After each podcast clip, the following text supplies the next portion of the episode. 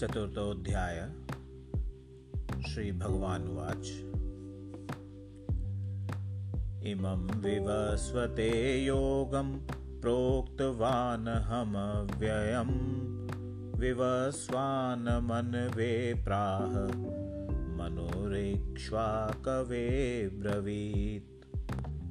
एवं परम्परा प्राप्तमिमं राजर्षयो विदु सकाले नेह महता योगो नष्टपरन्तप स एवायं मया तेद्य योगप्रोक्तपुरातन भक्तोऽसि मे सखा चेति रहस्यं हेतदुत्तमम्। अर्जुनवाच अपरं भवतो जनं परं जनं विवस्वत। कथमेतद्वीयजानीयां त्वमादौ प्रोक्तवानिति। श्रीभगवान् उवाच। बहूनि मे व्यतीतानि जन्मानि तव चार्जुन्। तान्यहं वेद सर्वाणि न त्वं वेत्थ परन्तप।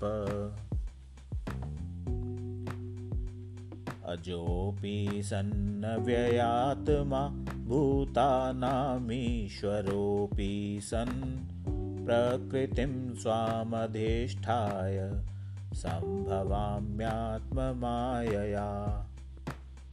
यदा यदा हि धर्मस्य ग्लानिर्भवति भारत अभ्युत्थानमधर्मस्य तदात्मानं सृजाम्यहम्। परित्राणाय साधूनां विनाशाय च दुष्कृताम् धर्मसंस्थापनार्थाय सम्भवामि युगे युगे। जन्म कर्म च मे दिव्यमे एवं यो वेत्ति तत्त्वतः त्यक्त्वा देहं पुनर्जनं नेति मामेति सोऽर्जुन्। वीतरागभयक्रोधा मन्मया मामुपाश्रिता। बहवो ज्ञानतपसा पूता मद्भावमागता। ये यथा मां प्रपद्यन्ते तांस्तथैव भजाम्यहं। मम वर्तमानुवर्तन्ते मनुष्याः पार्थं सर्वश। काङ्क्षन्तः कर्मणां सिद्धिं यजन्त इह देवता क्षिप्रं हि मानुषे लोके सिद्धिर्भवति कर्मजा चातुर्वर्ण्यं मया श्रेष्ठं गुणकर्मविभागश। तस्य कर्तारमपि माम् विद्धय कर्तारमव्ययम् न मां कर्माणि लिम्पन्ति न मे कर्मफले स्पृहा। इति मां योऽभिजानाति कर्मभिर्न स बध्यते एवं ज्ञात्वा कृतं कर्म पूर्वैरपि मुमुक्षुभिः। कुरु कर्मैव तस्मात् त्वं पूर्वै पूर्वतरं कृतं किं कर्म किं कर्मेति कवयोऽप्यत्र मोहिता। तत्ते कर्म प्रवक्ष्यामि यं ज्ञात्वा मोक्ष्यसे शुभात्। कर्मणो ह्यापि बोधव्यम् बोधव्यं च विकर्मण। अकर्मणश्च बोधव्यं गहना कर्मणो गति।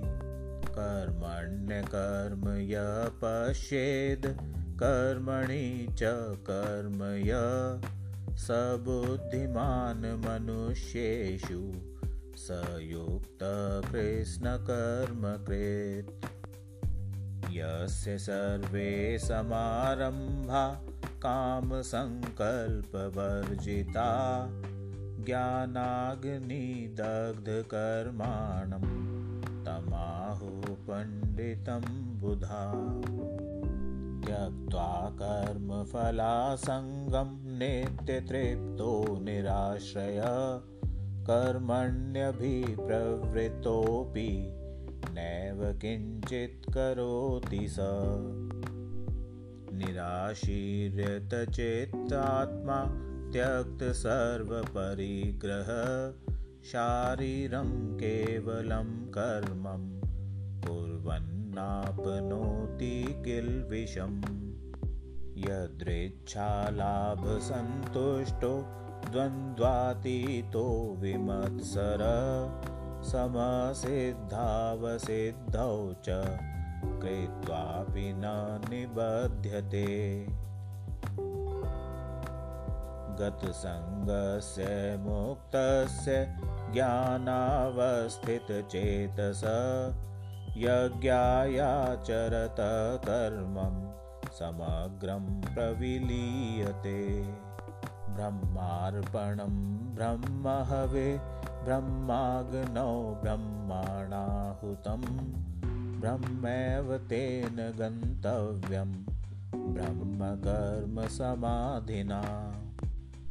दैवमेवापरे यज्ञं योगिनः पर्युपासते ब्रह्माग्नावपरे यज्ञं यज्ञेनैवोपजुहति।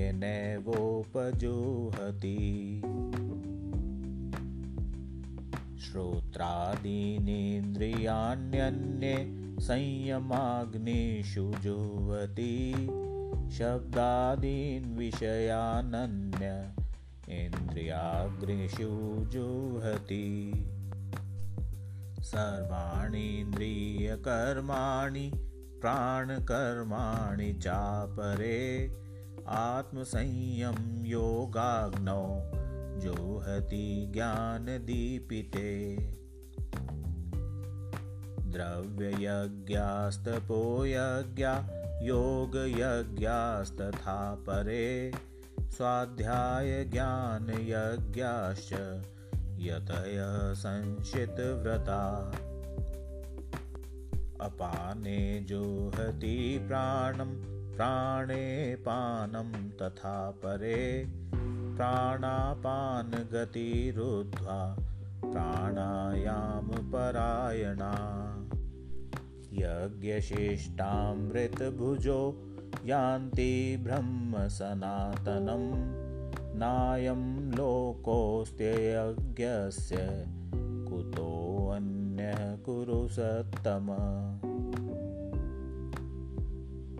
एवं बहुविधा यज्ञा वितता ब्रह्मणो मुखे कर्मजान्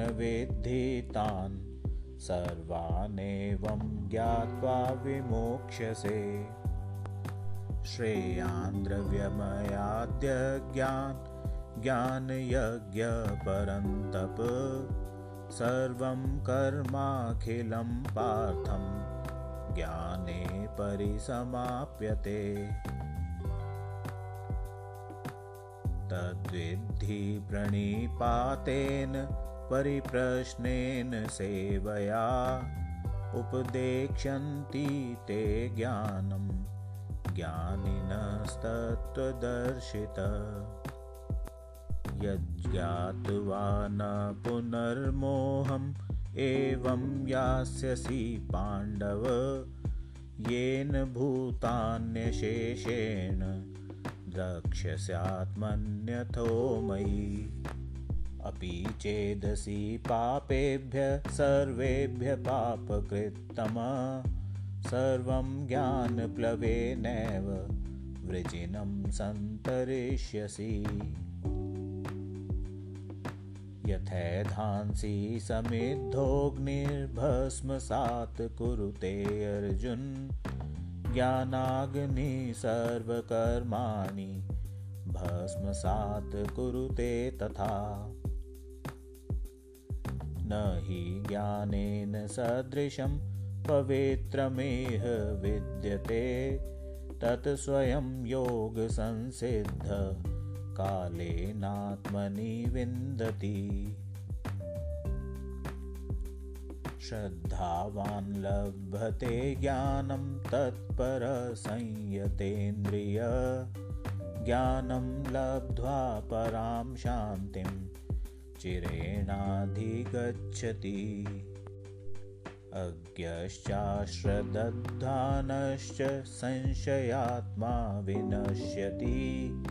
नायं लोकोऽस्ति न परो न सुखं संशयात्मना।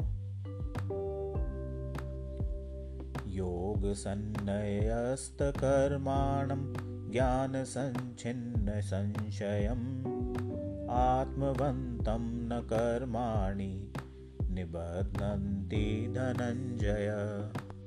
तस्माद्ज्ञानसम्भूतं हृतस्थं ज्ञानासिनात्मना छेत्त्वैनं संशयं योगम्। आतिष्ठोत्तिष्ठ भारत। ॐ तत्सदिति श्रीमद्भगवद्गीतासूपनिषत्सु ब्रह्मविद्यायां योगशास्त्रे श्रीकृष्णार्जुनसंवादे ज्ञानकर्म सन्न्यासयोगो नाम चतुर्थोऽध्यायः।